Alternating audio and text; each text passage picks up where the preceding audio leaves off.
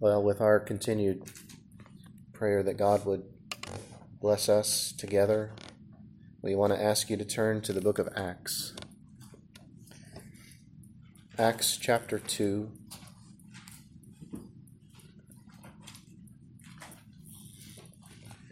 We're going to begin reading in verse 37. We'll just read down through the 41st verse of Acts chapter 2. Probably everyone here in this room has read these verses, studied this particular section of Scripture, and it will not be new to you. And no doubt most of what I say here today will not be new, if not everything I say will not have been said somewhere by someone before.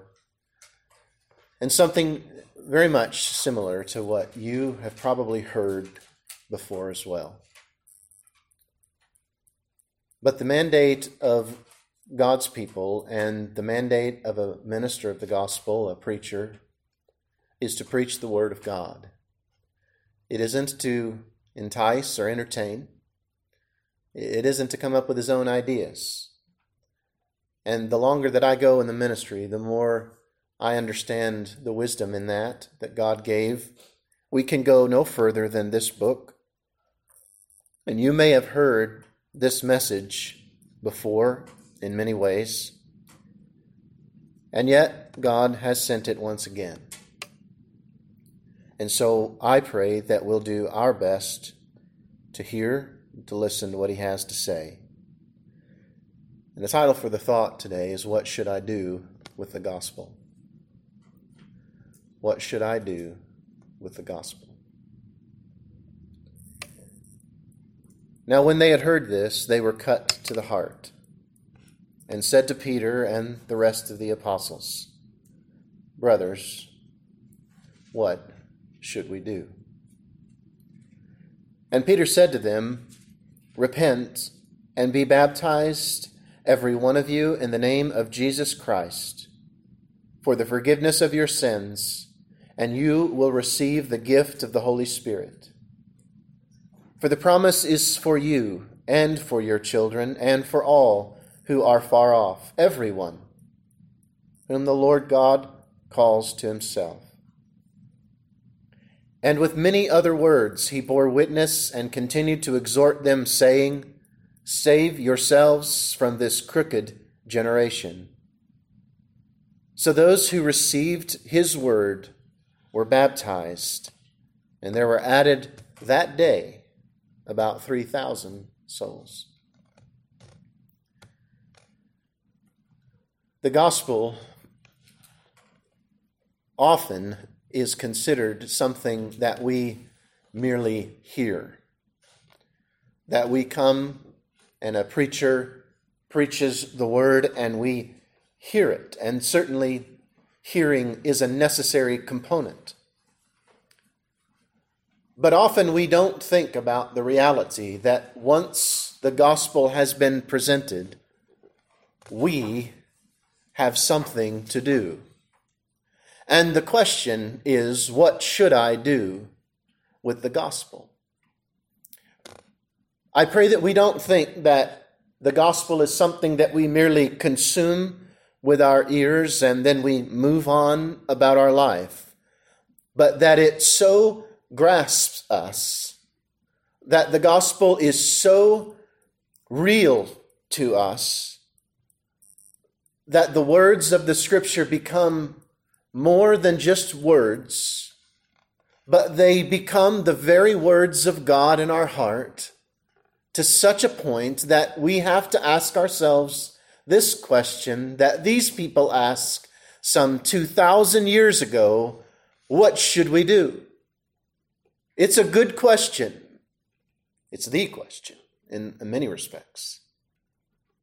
But far too often we think of going to church as just consuming and listening to a message, and in far too many places that's more about entertainment and even information and education than it is the reality that the God of this world has written to you and to me a message that he wants us to know. And these people on this day heard this message preached by the apostle Peter and it convicted their hearts. And we're going to talk about that today. But what should you do with the gospel? What should I do with the gospel? What should one who has been saved already do with the gospel?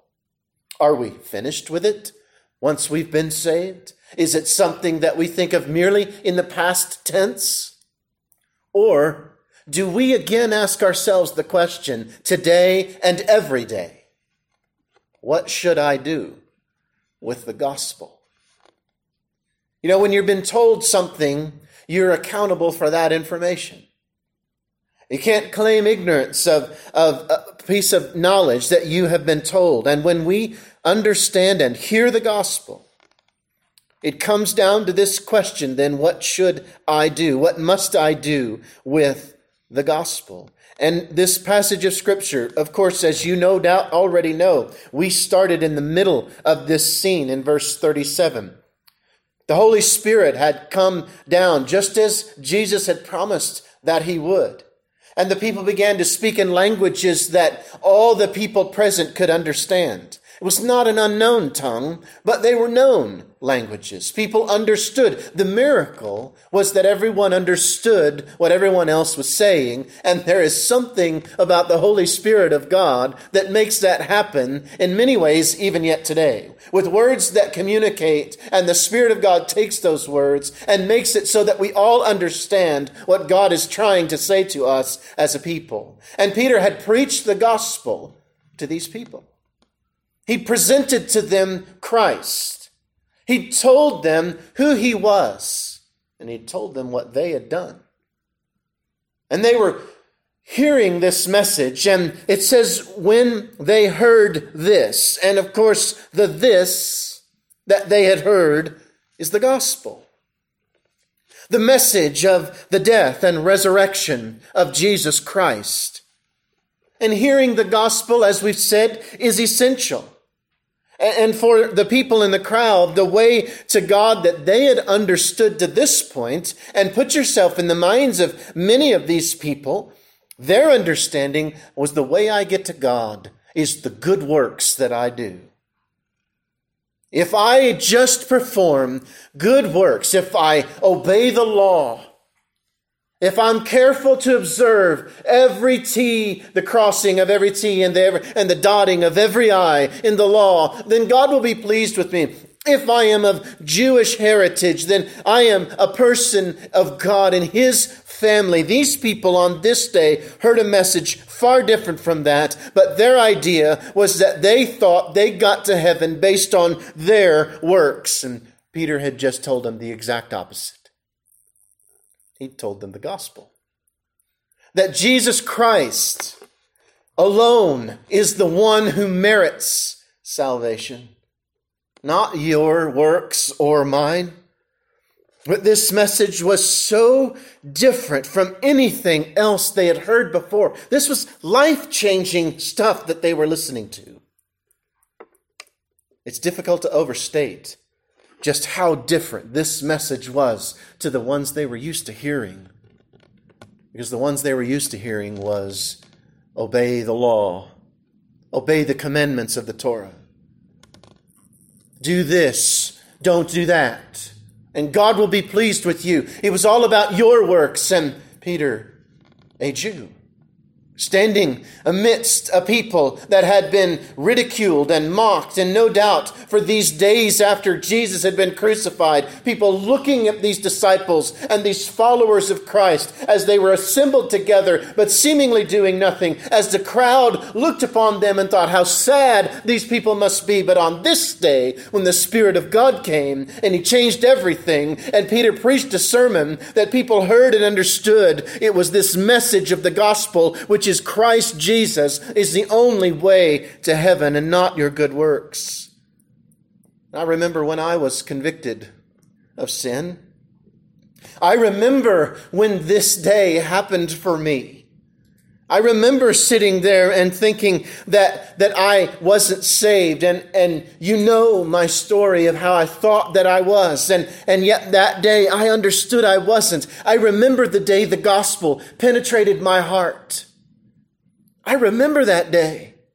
And, and it was after, long after, that it had first penetrated my ears. I'd heard it. From the time my parents who adopted me brought me into their home, they sent me to church and we went to church and I heard the gospel, but I didn't hear it from God until I was 11 years old. And He convicted me that day and I knew that I was lost and I was like these people. What am I, what, should, what am I supposed to do? What should I do with the gospel? Peter, of course, is going to answer the question, but first we understand that this gospel message is what must penetrate the heart. And it must go far deeper than just your ears. It's been called the greatest story that's ever been told for a reason.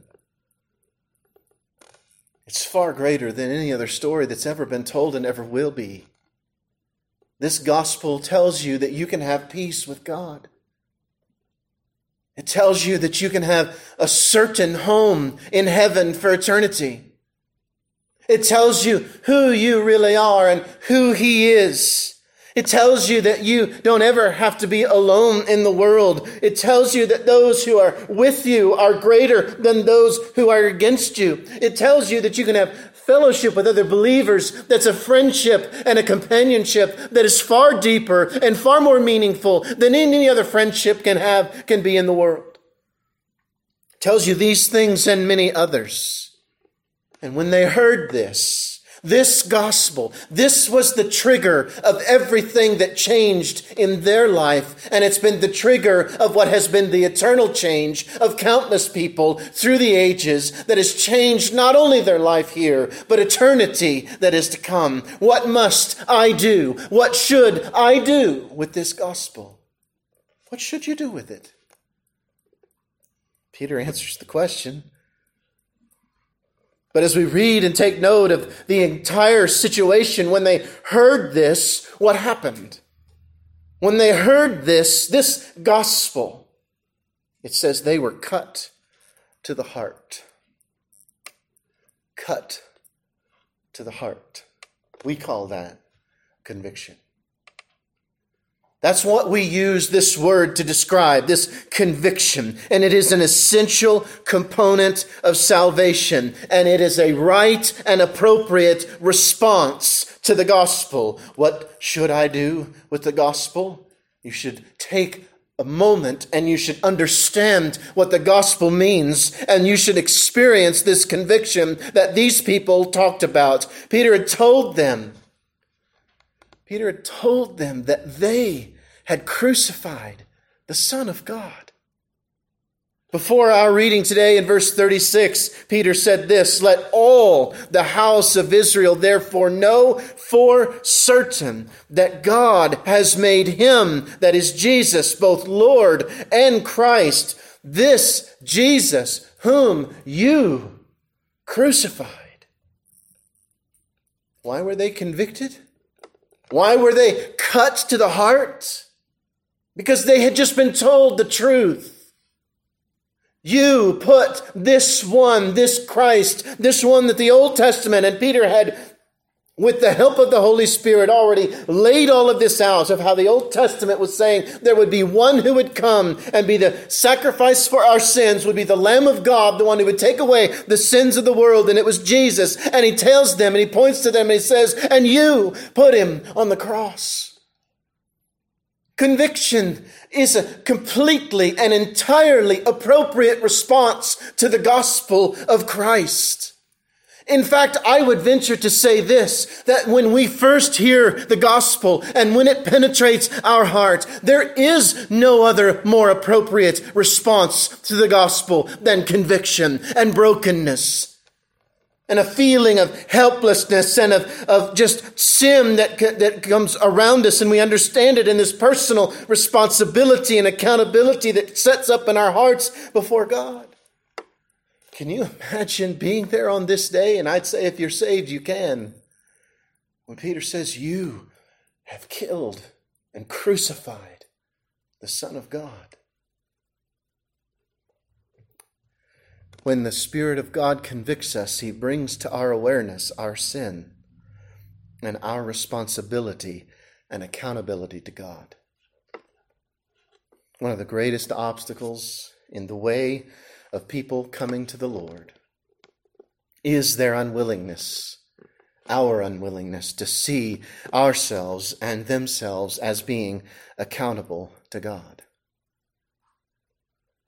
Satan has, with his chisel and his lies, chipped away at this understanding of accountability in the human experience. We think accountability, and we almost, almost immediately think it's a bad thing. We don't want to be held accountable. We want to be able to do what we want to do, say what we want to say, and have all of those things done without any accountability for what it is, what it is, and what we have done. But accountability, though it's seen as a bad thing, is a good thing. Think for a minute what your life would be like without accountability. Think how different it would be if there were no accountability for reckless driving. The roads would be far more dangerous than they are right now. If there was no accountability for stealing, then or murdering or doing any of these other things, there would be we'd be living in a world where only the strongest survive. If there was no accountability, we would all be in a terrible, terrible place. But people don't want to think of themselves as accountable to God. But we know deep inside us that we are. I think God has wired in us an accountability, awareness that there's something greater than we are. But we distance it. But many, many understand accountability in reverse and in the wrong direction when it comes to God. Satan has been so successful at confusing and lying to us for so long that people today seem to think that it's God who is accountable to us. It's what so many seem to think about. They feel that God is accountable to them rather than they being accountable to God. It's one of the clearest evidences of our lack of a biblical mindset and a biblical worldview is this sense that God somehow is accountable to me. When things go wrong, God is blamed. After all, isn't He here to make sure my life goes such that I can be living my best life now? When we don't get better from an illness, we blame God. When we fall into difficult financial times, we blame God. We cry out to God in our difficulties with an attitude expecting God to deliver us because isn't He there to make sure I'm okay? We've made Him accountable to us. We feel our judgment is right and God's judgment is wrong. But this is not how the Bible talks about accountability. It's the other way around. 180 degrees different from that. We, you, and me, and everyone are accountable to Him. And these people on this day, when they heard the gospel, they understood that and it convicted them. It broke their heart. It made them understand their danger. It made them understand that God in His justice could condemn them to an eternal separation if that is what He desired. But this accountability that we've turned around is not how we read about it in Scripture. I want to read to you from the book of Job in several places here. Bear with me as I do because it demonstrates this so clearly. In Job 38, 4 through 12, God speaking to Job. Where were you when, when I laid the foundation of the earth? Tell me if you have understanding. Who determined its measurements? Surely you know. We think of that today with so many. Who determined its measurements? Surely you know, says God. He has a sense of humor. Or who stretched the line upon it? On what were its bases sunk? Or in other words, what is it established on? What is it resting on? Who laid its cornerstone? When the morning stars sang together and all the sons of God shouted for joy, Where were you? God is saying to Job. Where were you when, or when I shut in the sea with doors, when it burst out from the womb, when I made clouds its garment, with thick darkness its swaddling band, and prescribed limits for it, and set bars and doors, and said, Thus far shall you come, and no farther, and here your proud waves will be stayed saying to Job, Where were you when I told the sea, you can come only to this far and that's it? Where were you when I hung the earth on nothing? Where were you when the angels sang my praises, when I called all of this into existence? Where were you when I established the distance and the size and the measurements of the earth? Surely you know. We think God accountable to us. And God goes on for the rest of chapter 38 and all of chapter 39, asking question after question after question, reminding Job who he is and who Job is. One of God's creations. He's not God. And his understanding and power and wisdom is nothing next to God's. And his finishing question to Job or Job said to God, after God finishes speaking to him for chapter 38 and 39. And I can just imagine it's just blow after blow after blow from God himself to Job. Where were you when I did this? Who are you next to me? Job says this in chapter 40, verses 1 and 2.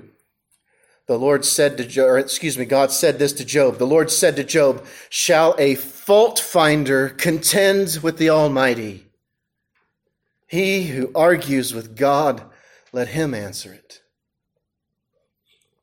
Many think of the book of Job as one that is all about patience, the patience of Job, as so many say, and certainly, certainly patience is discovered in the pages of the book of Job, but that's not the message of Job. This book is about far more than that. It's, it's, this book resets our understanding of what it means to be human in a fallen world before a righteous and holy God. Now, from chapter 3 in the book of Job all the way to chapter 37, 35 of the 42 chapters of Job, Job and his friends are arguing and discussing and debating his predicament. 35 of the 42 chapters, it's men talking to one another, trying to understand and puzzle out why Job was having to endure all that he's having to endure. 35 chapters of why this and why that. 35 chapters intermixed with things like Job saying he's repented or he just, he was sad he was ever even born into the world and just question after question and they're trying to make sense of it. And Job's three friends, of course, have all the answers and they seem to understand everything. But for 35 chapters, they just go on and on and on and they never get the point. But then God shows up. And two chapters later, He's sorted it all out. He's brought clarity to the confusion. And that's what happens when God comes and speaks. And that's what happens when the gospel message is presented. You're lost. And God has let you know that you're lost and you're a sinner separated from Him. And you can talk and talk and talk all day long and, and go, go to friend after friend after friend and debate and discuss and philosophize and theorize and do all of these things. But the reality is when God speaks, there's clarity. And the question is not what does He mean? The question is what should I do with what He means? What should I do with this gospel? He'll let us struggle to find answers, God will. He'll let us seek the counsel of others. He'll allow us to feel sorry for ourselves and throw little pity parties. He'll even allow us to blame Him for a time, but at some point, God comes. He'll come on the scene and clarity will completely obliterate the confusion and you'll understand. But in the moment, as these people stood before of Peter, asking that question, What must I do? And after God keeps goes goes on, after God has spoken all of these things, here's Job's answer in verse three through five of chapter forty. Then Job answered the Lord and said, Behold, I am of small account. I am of small account. What shall I answer you? I lay my hand on my mouth. I have spoken once, and I'll not answer. Twice, but I will proceed no further. I am of small account, Job said.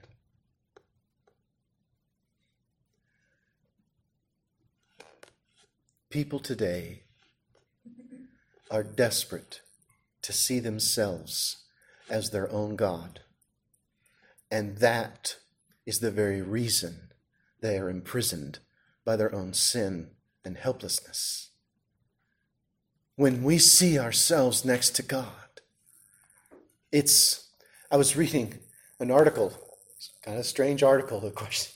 the article was, Do we really eat eight spiders a year while asleep? And the article was talking about the spider, thinking that, you know what, spiders, we to spiders are like mountains to us. They don't notice that, and it's kind of a silly idea. That's, that's not even beginning to say just how big God is compared to you and to me. But we want to be the heroes of our own story. We want to be the ones in control. We want to be the ones to have pride and of, of what we've done and all of these things. But when Job is finished hearing from God, he simply says, I am of small account. What am I going to answer to you? Where was I when you laid the foundations of the world? I was nowhere, God. Nowhere in existence. I was in your mind, but I didn't exist. I wasn't doing anything to bring my existence in, uh, into being. That was all you.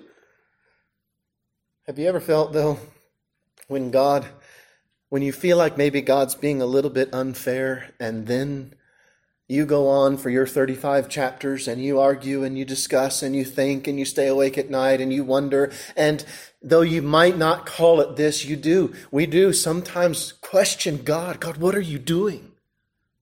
What you're doing, the inference is it's not right. And, and ever been in that situation and then have God come and when he finishes speaking, all you can do is put your hand over your mouth.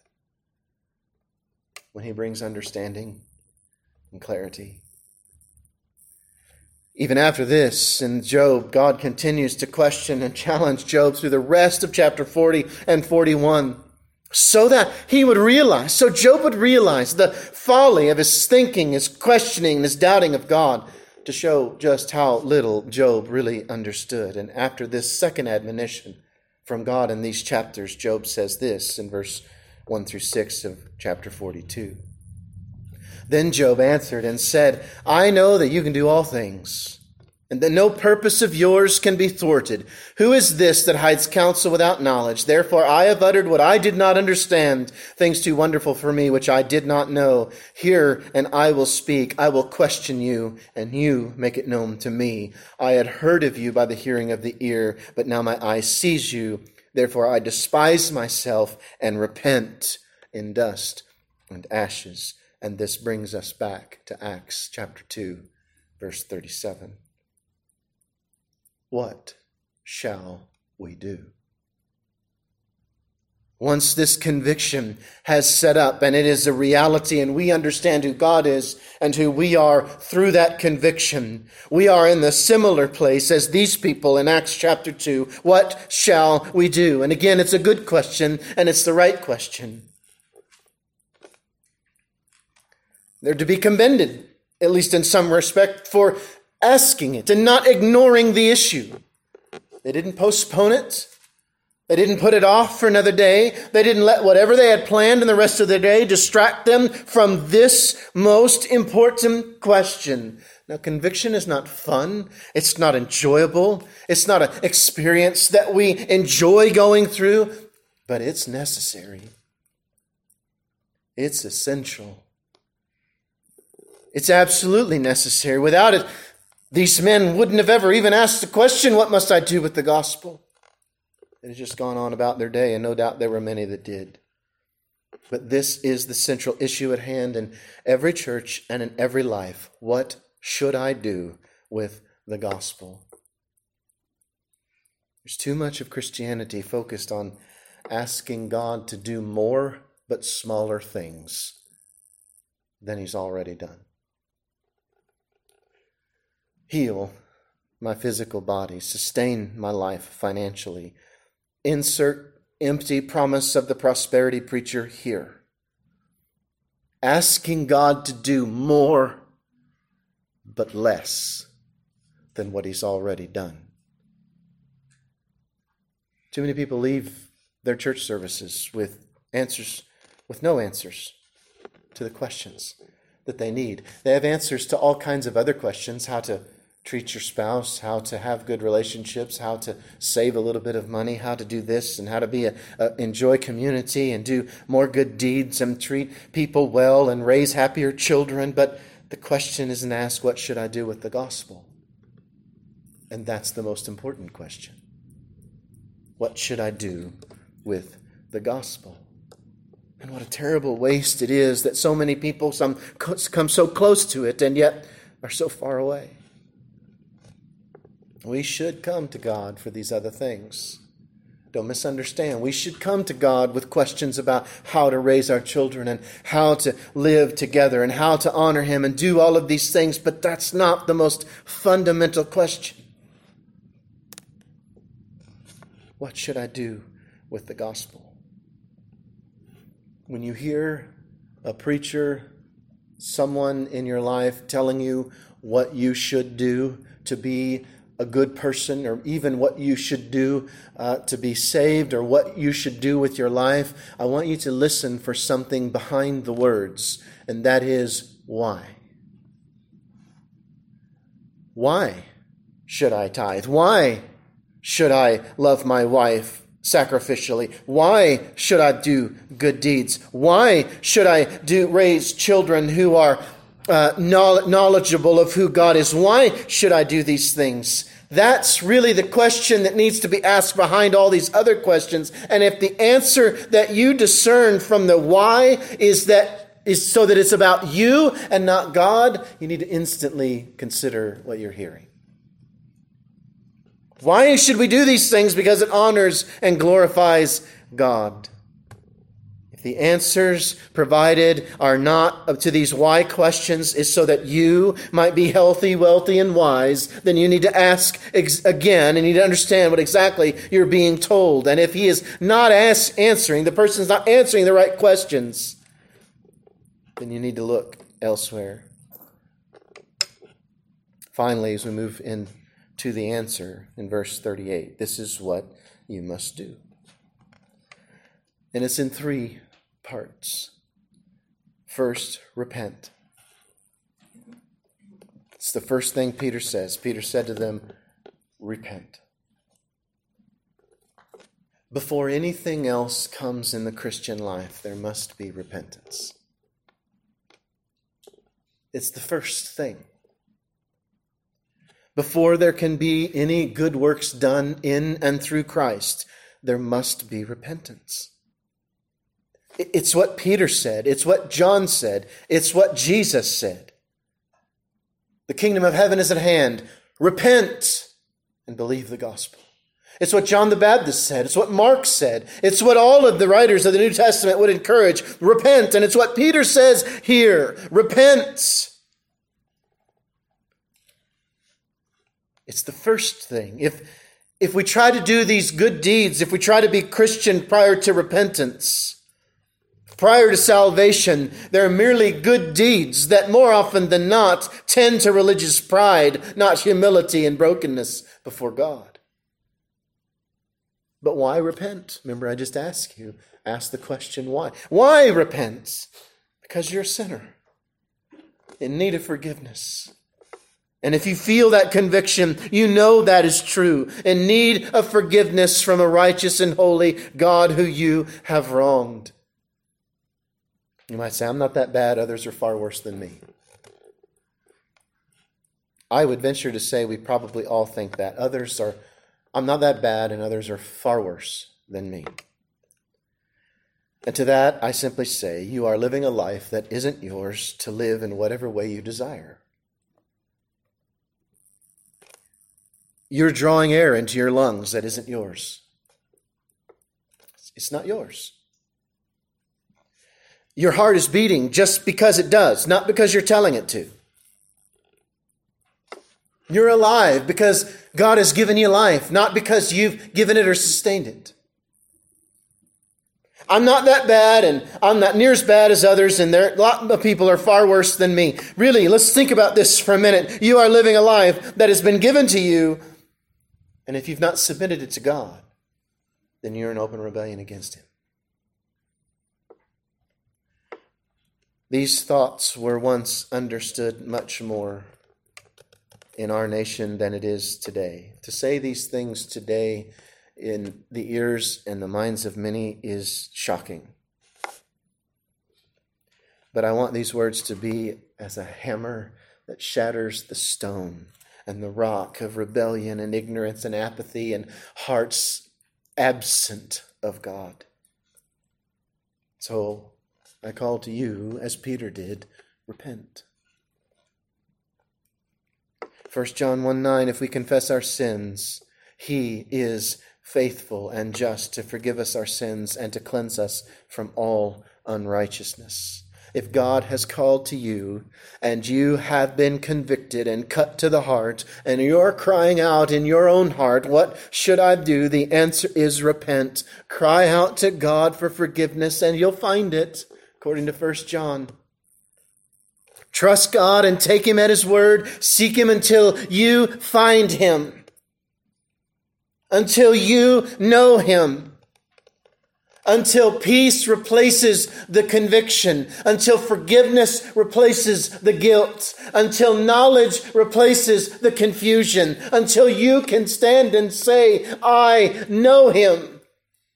I understand that I was a sinner and that I took, that Christ took my sins upon himself on the cross. I understand that and I recognize that, but I have come to him and submitted to him and I've asked him to forgive me and he has and I know him and he's my God now and I am his child now and it will be like this forever and forever. And I pray to you and I ask to you uh, that you would just repent. That's what Peter said to do. Repent Trust Him.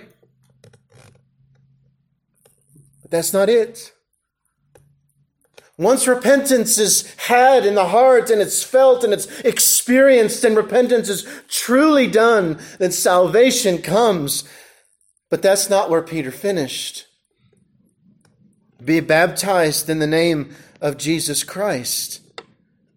Though repentance to salvation is the first thing it's not the only thing that we should do with the gospel. What should we do? These people said. And Peter says, Repent and be baptized. And you should too. If you've repented, we should be baptized in the name of the Lord Jesus Christ. Once you've repented and found God, there's more that should be done with the gospel. You should make a public profession of that to the world, of your faith and your commitment to following God by baptism and join with other believers in a local church. It's what the Bible tells us to do. It is now an, an issue of obedience in life, not just repentance for it.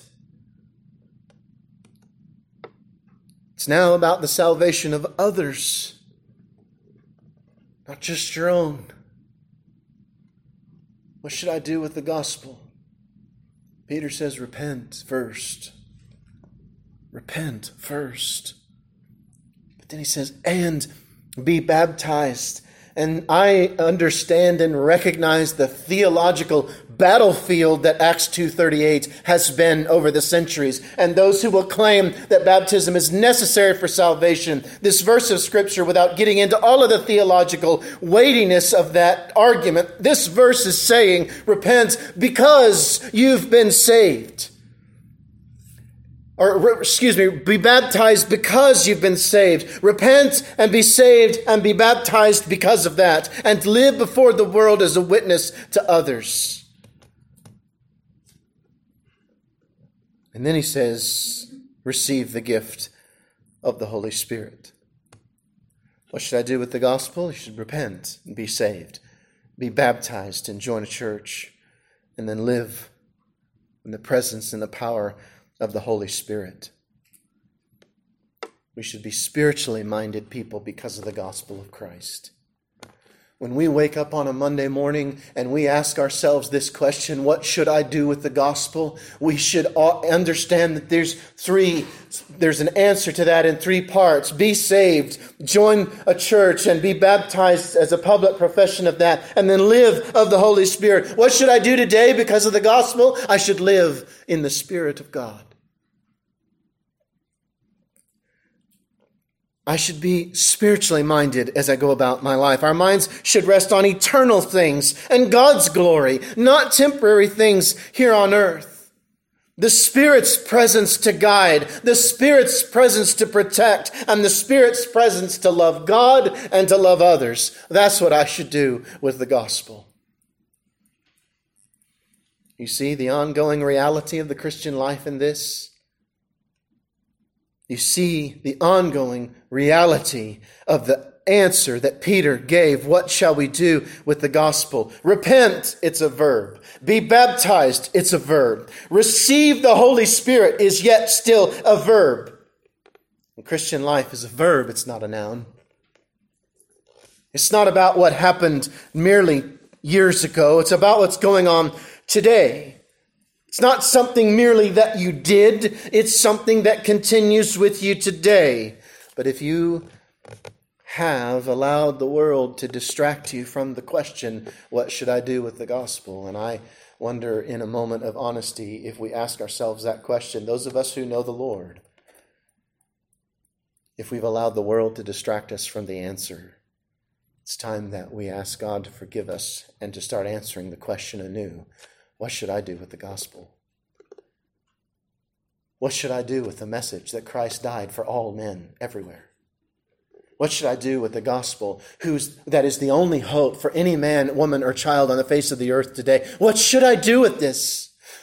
Does it not tell us that in every moment of our day we should be looking for an opportunity to share this gospel with the world? But if you've allowed the world to distract you from the question, I hope that today you'll be reminded of the question and the answers. If you've been saved, if you've not been saved, I pray that you repent and you're saved. That's the first thing you must do with the gospel. If you've been saved but not been baptized, I pray that you be baptized. That's the second thing that Peter said. And if you've been saved and baptized, then I pray the third thing is an ongoing reality in your life. You're living in the presence and the power of the Holy Spirit. That's what you should do with the gospel. It's not something that's just heard, it's something that's lived. I pray that the Lord would be in our hearts, that this word would lodge where He would have it to go. And we leave it with Him at this time. Let's have a song.